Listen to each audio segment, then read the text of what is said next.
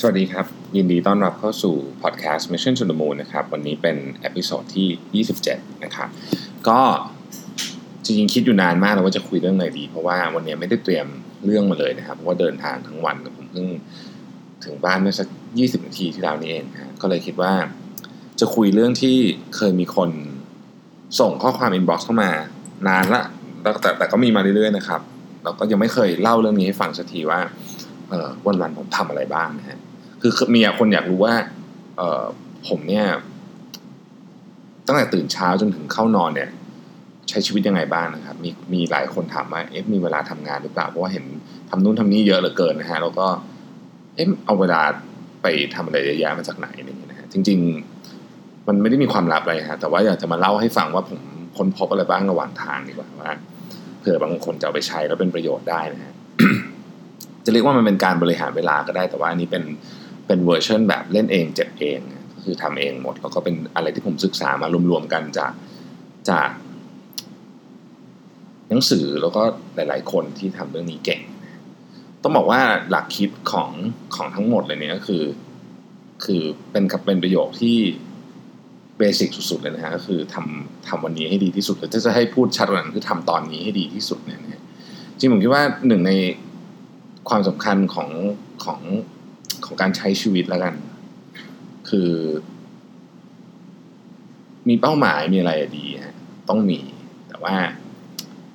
มันเราต้องทำสิ่งที่อยู่ตรงหน้าเนี่ย ให้ดีมากๆที่สุดเสมอ แล้วก็ควรจะโฟกัสพลังงานทั้งหมดอะไปในเรื่องนั้นนะครับ เพราะว่า ถ้าเราไปคิดถึงอะไรที่มันไม่ได้อยู่ตรงนี้นะตอนนี้มากเกินไปเนี่ย มัน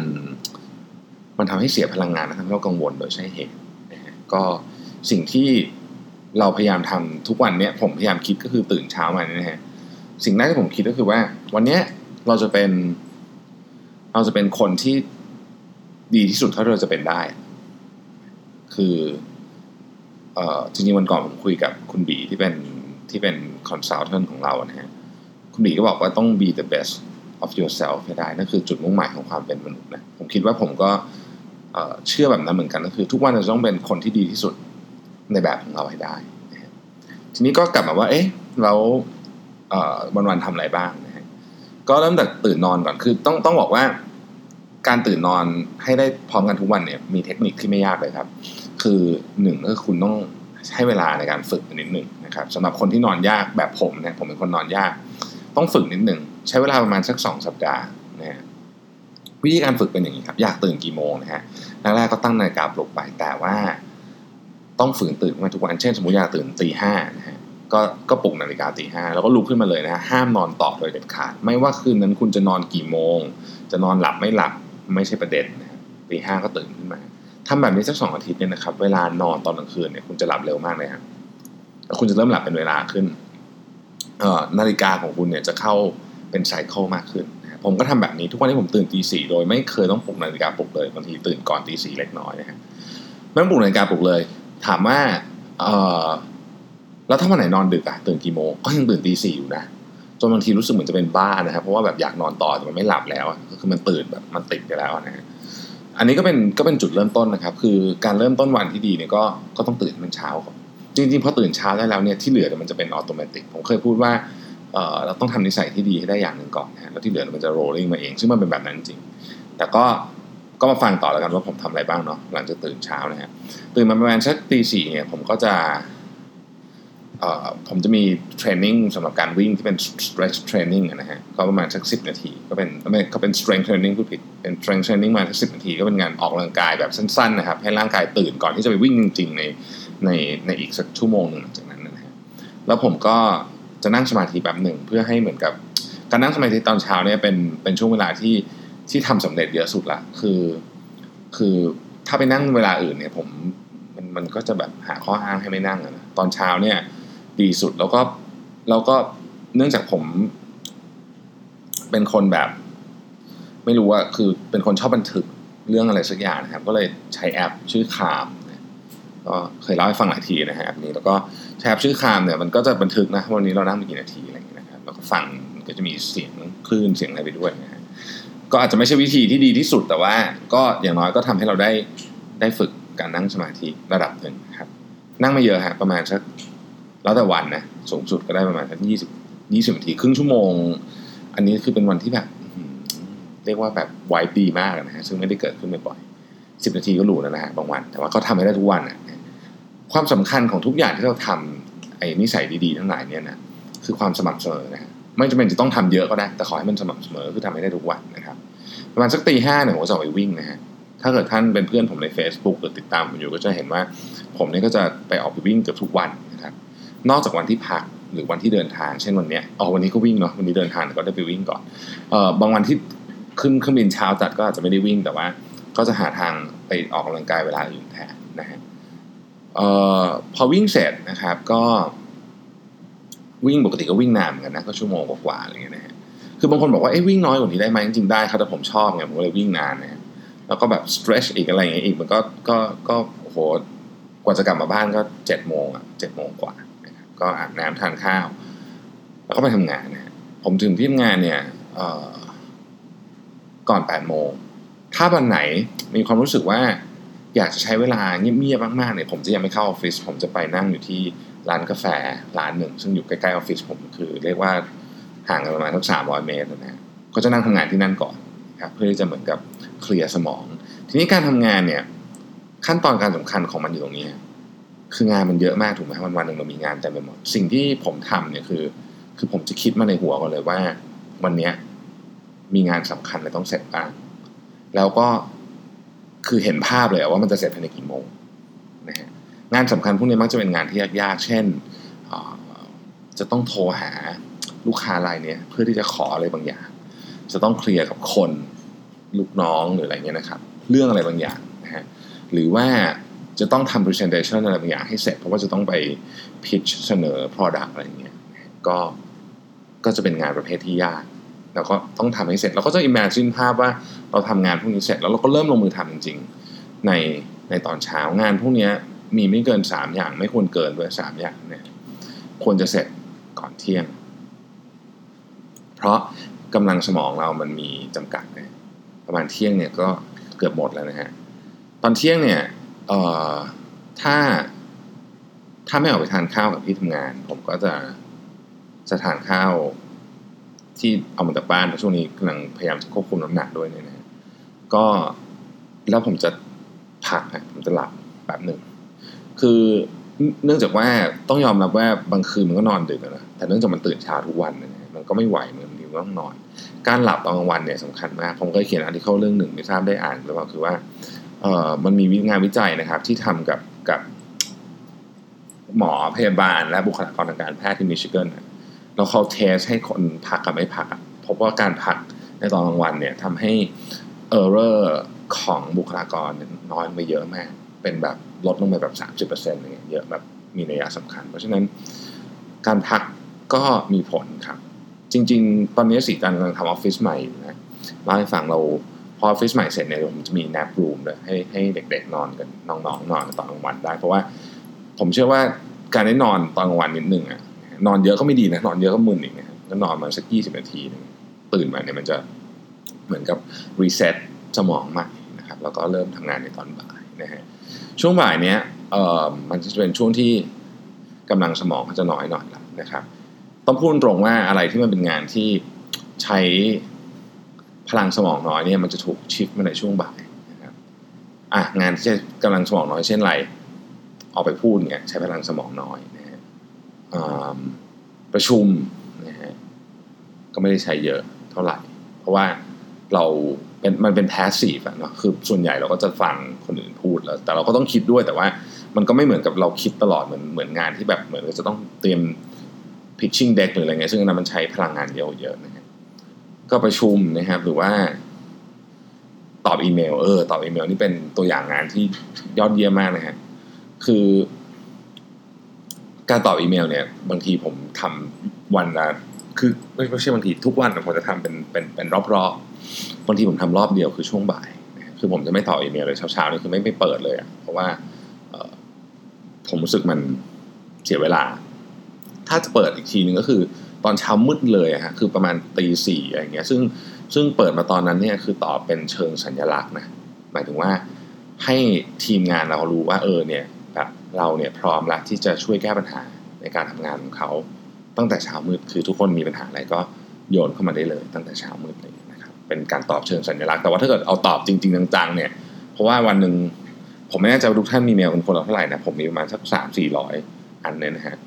ก็ใช้เวลาตอบเป็นชั่วโมงนะส่วนใหญ่ผมจะตอบตอนบ่ายนะครับแล้วก็ตอบรวดเดียวพยายามให้จบเลยในวันนั้นแล้วก็จะได้เอาเวลาไปทำอื่นผมไม่เลิกงานดึก ประมาณสักห้าโมงครึ่งนี่ยครับหกโมงผมจะกลับละแล้วผมก็พยายามจะ encourage ให้น้องทุกคนกลับบ้านเร็วด้วยนะฮะถ้าไม่มี ถ้าไม่ใช่ช่วงงานเข้าอะจะทำยังไงคือมันจะมีช่วงงานเข้าที่ต้องอยู่แต่ว่าโดยส่วนใหญ่ก็พยายาม encourage ทุกคนกลับบ้านเร็วผมผมไม่ผมไม่เชื่อในการทำงานถึงดื่นดื่นแล้วมันจะมีประโยชน์ประสิทธิภาพอะไรนะผมเคยอยู่ investment banking พักแป๊บหนึ่งก่อนที่จะมาอยู่ที่ Citibank เนี่ย ซึ่งซึ่งใครใครที่อยู่ investment banking ก็จะรู้ว่า ไอ้ industry นี้มันมันเป็นเนเจอร์เราต้องกลับบ้านตีสามตีสองอะไรอย่างเงี้ยนะฮะคือหลังทุ่มหนึ่งผมก็ทำงานแทบไม่รู้เรื่องแล้วอะคือประสิทธิภาพมันต่ำนะผมก็ไม่รู้ว่าจะฝืนอยู่ไปทำไม แต่ว่ามันก็เป็นคือทุกคนเขาอยู่กันเราก็ต้องอยู่ แต่ว่าในเคสนี้มันไม่จำเป็น ก็พอกลับมาถึงบ้านเนี่ยก็จะใช้เวลาตรงเนี้ยอยู่กับครอบครัวนะครับ แล้วก็ส่งลูกนอนกลางคืนหลังลูกนอนก็ เนี่ยมาอ่านพอดแคสต์อ่านหนังสือเขียนบทความ ช่วงนี้ผมไม่ค่อยได้ลงบทความไม่ใช่อะไรนะครับ เพราะว่ากำลังทำต้นฉบับเล่มที่ 6 จะเสร็จละส่งให้สำนักพิมพ์เพราะฉะนั้นก็เลยต้องต้องไปแก้เอาเวลาไปแก้บทความให้สำนักพิมพ์ก่อนนะฮะแล้วเดี๋ยวค่อยมาเขียนในเพจเนาะเพราะตอนนี้ก็ฟังพอดแคสต์ไปพลางๆก่อนนะฮะก็เนี่ยฮะวันหนึ่งก็เป็นประมาณนี้ทีนี้มันมันก็จะมีจุดไฮไลท์สำคัญสำคัญอยู่อยู่สามสี่อันที่อยากจะเล่าให้ฟังอันที่หนึ่งคือเรื่องของการอ่านหนังสือ คือ ทุกท่านที่ติดตาม Mission to the Moon ก็คงรู้ว่าผมชอบอ่านหนังสือนะครับ แต่ว่ามันมันมี สิ่งที่ผมได้จากการอ่านหนังสือเนี่ย มันไม่ใช่บางทีมันไม่ใช่เนื้อหาของหนังสือนะแต่มันเป็นการเตือนเรื่องเดิมๆที่เราอาจจะหลงลืมไปเพราะเราเราเป็นมนุษย์อะยกตัวอย่างเช่นผมเนี่ยเป็นคนอารมณ์ร้อนนะแล้วผมก็เป็นคนพูดจริงคือพูดจาไม่ดีหลายครั้งโดยเฉพาะกับทีมงานกับลูกน้องอะไรเงี้ยการอ่านหนังสือเรื่อง people team management บ่อยๆ มันคอยเตือนสติผมมากๆนะว่าแบบเฮ้ยเราควรจะปฏิบัติตัวกับทีมงานยังไง หรือเราควรจะวางวิธีคิดกับทีมงานยังไง นอกเหนือจากว่าจะเอาอะไรไปไปพัฒนาแล้วเนี่ยมันยังช่วยเตือนเรื่องเก่าๆที่เป็นพูดง่ายคือนิสัยที่ไม่ดีของเราเนี่ยให้ให้มันค่อยๆดีขึ้นทีละนิดด้วย คือของพวกนี้มันก็คงต้องใช้เวลาในการพัฒนานะหรือเรื่องของเอาเรื่องหรือเรื่องของตื่นเช้าอย่างเงี้ยนะฮะ ก็เหมือนกันอะก็คือการอ่านหนังสือพวก time management ก็จะทำให้เราย้ำเตือนว่า เฮ้ย การตื่นเช้าการจะอาจัด priority งาน ซึ่งมันเป็นเรื่องที่แบบพูดทุกเล่มนะไอ้เรื่องตื่นไอ้เรื่องจัด priority งานไอ้เรื่องอะไรพวกนี้คือพูดเหมือนกันหมดอะจริงๆหนังสือ time management เกือบทุกเล่มก็พูดเรื่องซ้ำๆไปซ้ำๆมา แต่ว่า ผมก็อ่านมันเยอะมากนะฮะเพราะว่ามันคอยเตือนเราไปเรื่อยๆไงนะว่าเฮ้ย เรื่องเรื่องที่เรากำลังทำอยู่หรือหรือพยายามทำอยู่หรือ ลืมว่าจะไม่ได้ทำแล้วเนี่ยมันมีความสำคัญยังไงบ้างนะครับ อีกเรื่องหนึ่งอย่างเช่นหนังสือเกี่ยวเรื่อง mindset ซึ่งมีเยอะมากนะฮะหนังสือเรื่อง mindset เนี่ยก็ส่วนใหญ่ก็จะพูดเรื่อง fixed mindset growth mindset อะไรอย่างเงี้ยมันก็จะคอยเตือนเราว่าเฮ้ยตอนนี้เรากำลังมี fixed mindset หรือเปล่าเพราะอยู่ดีๆ คือหลายคนคิดว่าตัวเองเป็นคนที่แบบเฮ้ยมี growth mindset ตลอดเวลา แต่พอมาพิจารณาดูอย่างใกล้ชิดแล้วเนี่ยพบว่าเฮ้ยเรามี fixed mindset ว่ะ เรากลายเป็นคนที่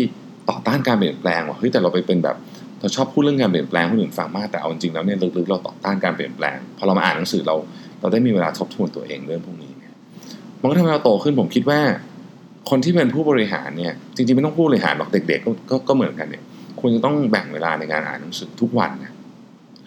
ไม่ไม่ใช่เพราะผมชอบอ่านผมคิดว่ามันมันมีประโยชน์จริง ๆ นะครับ แล้วก็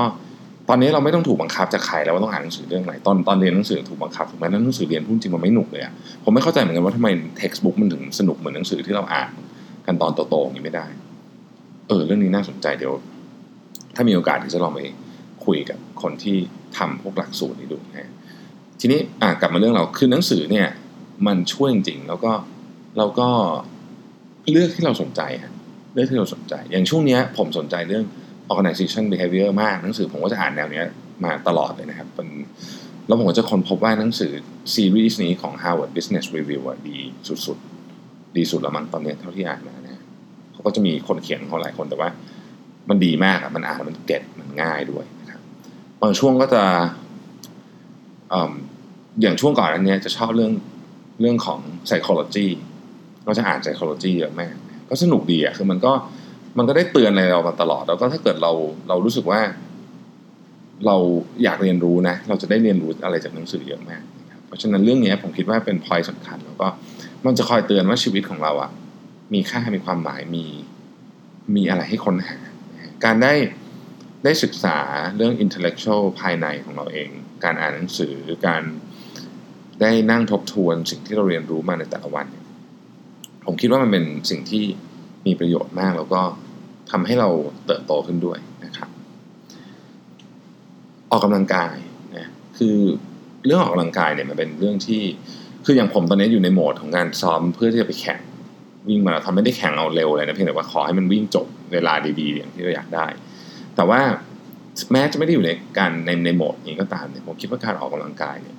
เป็นเรื่องสำคัญนะฮะผมผมทดลองเรื่องนี้กับตัวเอง คือ มีช่วงหนึ่งตื่นเช้าแต่ไม่ออกกำลังกาย คือตื่นเช้าเท่ากันนี่แหละ แต่ว่าไม่ออกกำลังกายเนี่ยทำได้แค่ไม่กี่วันโอ้รู้สึกมันไม่ไหวอะคือร่างกายมันไม่มีพลังมันไม่มันไม่เฟรชมันไม่อะไรเพราะฉะนั้นการออกกำลังกายสำคัญจริงที่เขาเขาก็จะมีคนบอกว่าโอ้ยไม่มีเวลานะฮะอันนี้ก็เป็นสิ่งที่ได้ยินเยอะที่สุด ผมคิดว่าอย่างนี้ฮะ ไม่ต้องเยอะไม่ต้องนานจริง ๆ ตื่นมาเนี่ย ผมขอแนะนำแอปพลิเคชันคือทุกอย่างจะใช้เกี่ยวกับมือถือหมดแอปพลิเคชัน Nike Training Club มันเป็นแอปพลิเคชันที่มีคนบอกให้คุณออกกำลังกายท่าไหน ซึ่งมันง่ายมากและแทบจะไม่ต้องใช้อุปกรณ์เลยเนี่ย คือชุดนอนก็ออกได้จริงๆแล้วเนี่ยนะวันละยี่สิบนาทีอะครึ่งชั่วโมงอะเต็มที่ไม่เกินเนี่ยนะฮะเหนื่อยแฮกเลยจริงๆมันมีอะไรแบบนี้เยอะมากเปิดใน YouTube ก็นะแต่ว่าถ้าเกิดใครอยากโหลดแอปพลิเคชันเราก็เก็บ Data เป็นสมผมชอบเก็บ Data ก็ Nike Training ครับ แล้วคุณจะพบว่าชีวิตที่ออกกำลังกายทุกวันเนี่ยนะฮะดีมาก ผมนี่ออกทุกวันเลยนะ ไม่มีไม่มี ไม่มีพลาดนะฮะแล้วก็หาเวลามาทำในสิ่งที่ตัวเองชอบและทำอย่างต่อเนื่อง แล้วคุณจะเห็นผลของมันอย่างอัศจรรย์มากเนี่ยยกตัวอย่างพอดแคสต์นะฮะผมทำมากี่วันถึงเดือนยังไม่ถึงเดือนนะฮะไม่ถึงเดือน บางทีพอดแคสต์ของ Mission to the Moon ก็ขอบคุณท่านผู้ฟังทุกท่านนะฮะก็ขึ้นไปติดอยู่ top 5ประมาณก็อยู่อันดับ3นะของของของ feature chart ในไอพอดแคสต์แอปใน iPhone ถ้าไปกดดูว่าแบบใครอยู่ รายการไหนอยู่ top chart ซึ่งมันก็มหัศจรรย์มากเลยนะที่แบบเฮ้ยเราทำอะไรของเราแบบ ก็ไม่ได้ทำอะไรแบบ จริงจังมากมายจริงกงจริงเกิลเลยก็ไม่มีนะฮะอัดกันแบบบ้านๆมีไมค์อยู่ตัวเดียวเนี่ยอัดกันที่บ้านเนี่ยเฮ้ยแต่มันแบบเฮ้ยมันมันติดชงติดชาร์จอะไรเขาด้วยคือเราไม่ไม่ได้พูดแล้วทำให้รู้สึกว่าเออแบบยิงพยองหรืออะไรอย่างเงี้ยแต่ว่าแค่เล่าให้ฟังว่า ถ้าเราตั้งใจทำในทุกวันเนี่ยนะฮะมันมันมันก็จะมันก็จะส่งผลและ และและมีเป็นเรื่องที่ที่เอาไปขยายต่อได้นะครับผมคิดว่ามันก็ก็เป็นประโยชน์นะครับสุดท้ายนะฮะสุดท้ายคือช่วงเวลาก่อนนอน ถ้าหลายคนเป็นเหมือนผมคือตอนวันเนี่ยจะแบบโอ้ขี้เกียจนู่นนี่ง่วงนอน แต่ตอนใกล้ๆนอนจะตื่นมากเลยนะครับ ผมเป็นนิสัยนี้นะฮะช่วงนิสัยที่ไม่ดีเลยนะโอ้แก้ยากมาก ผมแนะนำครับ คุณจะต้องมีอีกหนึ่ง habit ก็คือเป็นเขาเรียกว่า sleeping ritual ก็คือก่อนนอนนะคุณจะต้องมีกระบวนการบางอย่างที่ที่ถ้าคุณทำแล้วร่างกายคุณจะรู้ว่าเออเนี่ยมันกำลังจะนอนแล้วนะครับ เช่นของผมเนี่ยผมชอบอ่านหนังสือ แต่ว่าตอนอ่านก่อนนอนเนี่ยไม่ได้อ่านจะเอาจบ ไม่ได้อ่านจะเอารู้เรื่องนะอ่านเพื่อจะแบบจะให้หลับ เพราะฉะนั้นเราก็จะเปิดไฟแบบสลัวสลัวนะฮะนั่งเก้าอี้นิ่มๆนะฮะแล้วก็หนังสือก็จะเบาๆหน่อยก็คือไม่ใช่หนังสือที่เป็นแบบหนักๆเหมือนเหมือนเวลาอื่นที่อ่านนะ แล้วมันก็จะเหมือนกับร่างกายมันก็จะบอกว่าเออเนี่ยถึงเวลานอนแล้วนะครับเพราะว่าอันนี้มันเป็นแบบ routine ก่อนนอนอย่างเงี้ยนะแล้วก็อันหนึ่งที่ผมทำแล้ว work มากคือเอามือถือไปชาร์จนอกห้องต้องเอามือถือไปชาร์จนอกห้องในชีวิตดีขึ้นเยอะเลยนะฮะแล้วพยายามครับพยายามที่สุดเลยคือตื่นเช้ามาตอนแรก อย่าจับมือถือเป็นอย่างแรก ไปทำอย่างอื่นก่อนอย่าอย่าให้มัน dominate ชีวิตมัน dominate ชีวิตเรามากแล้ว เราใช้อะไรบนมือถือ ผมเองก็ใช้แอปบนมือถือ ควบคุมชีวิตมากมาย แต่ว่าอย่าให้มันดอมิเนตเราไปเยอะไปกว่านี้เลยนะฮะก็ลองดูลองทำดูนะครับ อันนี้เป็นคร่าวๆ ใครสงสัยตรงไหนนะฮะคอมเมนต์ไว้ได้ในจะไปคอมเมนต์ในชาวคลาวก็ได้หรือว่าจะคอมเมนต์ในเพเพจใช้สัญญาว่าจะตอบคือบางทีไม่ได้ตอบคอมเมนต์ไม่ใช่อะไรนะมันยุ่งจริงเพราะว่าเอ่อถ้าใครติดตามเพจจะรู้สมัยก่อนมีน้องส้มช่วยใช่ไหมฮะแต่เดี๋ยวนี้ไม่มีมีทำอยู่คนเดียวคือมันก็คือผมผมทำงานด้วยทำงานจริงนะครับเวลากลางวันนี้แทบไม่ได้เปิดเพจดูเลยนะฮะก็ คือทำงานวุ่นก็เหนื่อยเนาะบางทีมันก็เลยก็ยอมรับตรงๆว่าเออไม่ได้ตอบ message ไม่ได้ตอบอะไรเงี้ยไม่ได้ตอบคอมเมนต์แต่ว่า ใน episode นี้จะพยายามตอบเพราะว่าเผื่อมีใครมีคำถามนะครับ ก็ ลองดูว่าอะไรที่ผมช่วยได้ก็อยากจะช่วยนะครับ คิดว่าการบริหารจัดการเวลาเนี่ย ถึงแม้ว่าอาจจะไม่ได้ทำให้คุณร่ำรวยขึ้นหรืออะไรขึ้นนะครับ แต่อย่างน้อยมันทำให้คุณมีความสุขขึ้น ผมมีความสุขขึ้นเยอะเลยตั้งแต่เปลี่ยนมาใช้ชีวิตแบบนี้นะฮะคือรู้สึกว่านอนไปในในความรู้สึกในหัวคือว่า เฮ้ยวันนี้แบบ เหมือนกับตบบ่าตัวเองว่าแบบเฮ้ยแม่งแบบทำเต็มที่แล้วว่ะสุดๆแล้วคือไม่ว่าจะเกิดเรื่องเลวร้ายขึ้นหรือเรื่องดีขึ้นนะฮะเราก็จะบอกตัวเองในตอนก่อนนอนว่าแบบเออแม่งแบบสุดแล้วอะคือแบบทำแบบเต็มที่แล้วเนี่ยแล้วผมคิดว่าความรู้สึกเนี้เป็นความรู้สึกที่เจ๋งมากเลย แล้วมันเป็นมันเป็นจุดสูงสุดของของความพยายามทั้งหมดในการบริหารเวลา คือการที่เราสามารถบอกตัวเองทุกทุกวันก่อนนอนได้ว่าเฮ้ยวันนี้แม่งทำเต็มที่แล้วพรุ่งนี้สู้กันใหม่ แล้วเราก็หลับไปโดยที่แบบไม่มีอะไรกังวล เพราะว่ามันทำเต็มที่แล้วอะมันได้แค่นี้นะฮะแต่แล้วเราต้องบอกตัวเองได้อย่างจริงจังจริงๆนะว่าแบบเฮ้ยมันทำเต็มที่แล้วจริงเพราะว่า คือเราบริหารเวลาทุกอนูที่ตื่นอย่างสุดๆแล้วอะเราก็จะไปนอนได้อย่างไม่มีอะไรติดค้างใจนะครับ ก็หวังว่า episode นี้จะจะจะเป็นประโยชน์กับกับทุกท่านนะฮะแล้วก็อย่างที่บอกนะครับ ถ้ามีอะไรสงสัยก็ทิ้งคำถามไปได้นะครับ วันนี้ก็ต้องลาไปก่อนนะฮะ เหนื่อยมากขออนุญาตไปนอนนะถึงเวลานอนแล้วนะครับ เราพรุ่งนี้พบกันใหม่ครับ สวัสดีครับ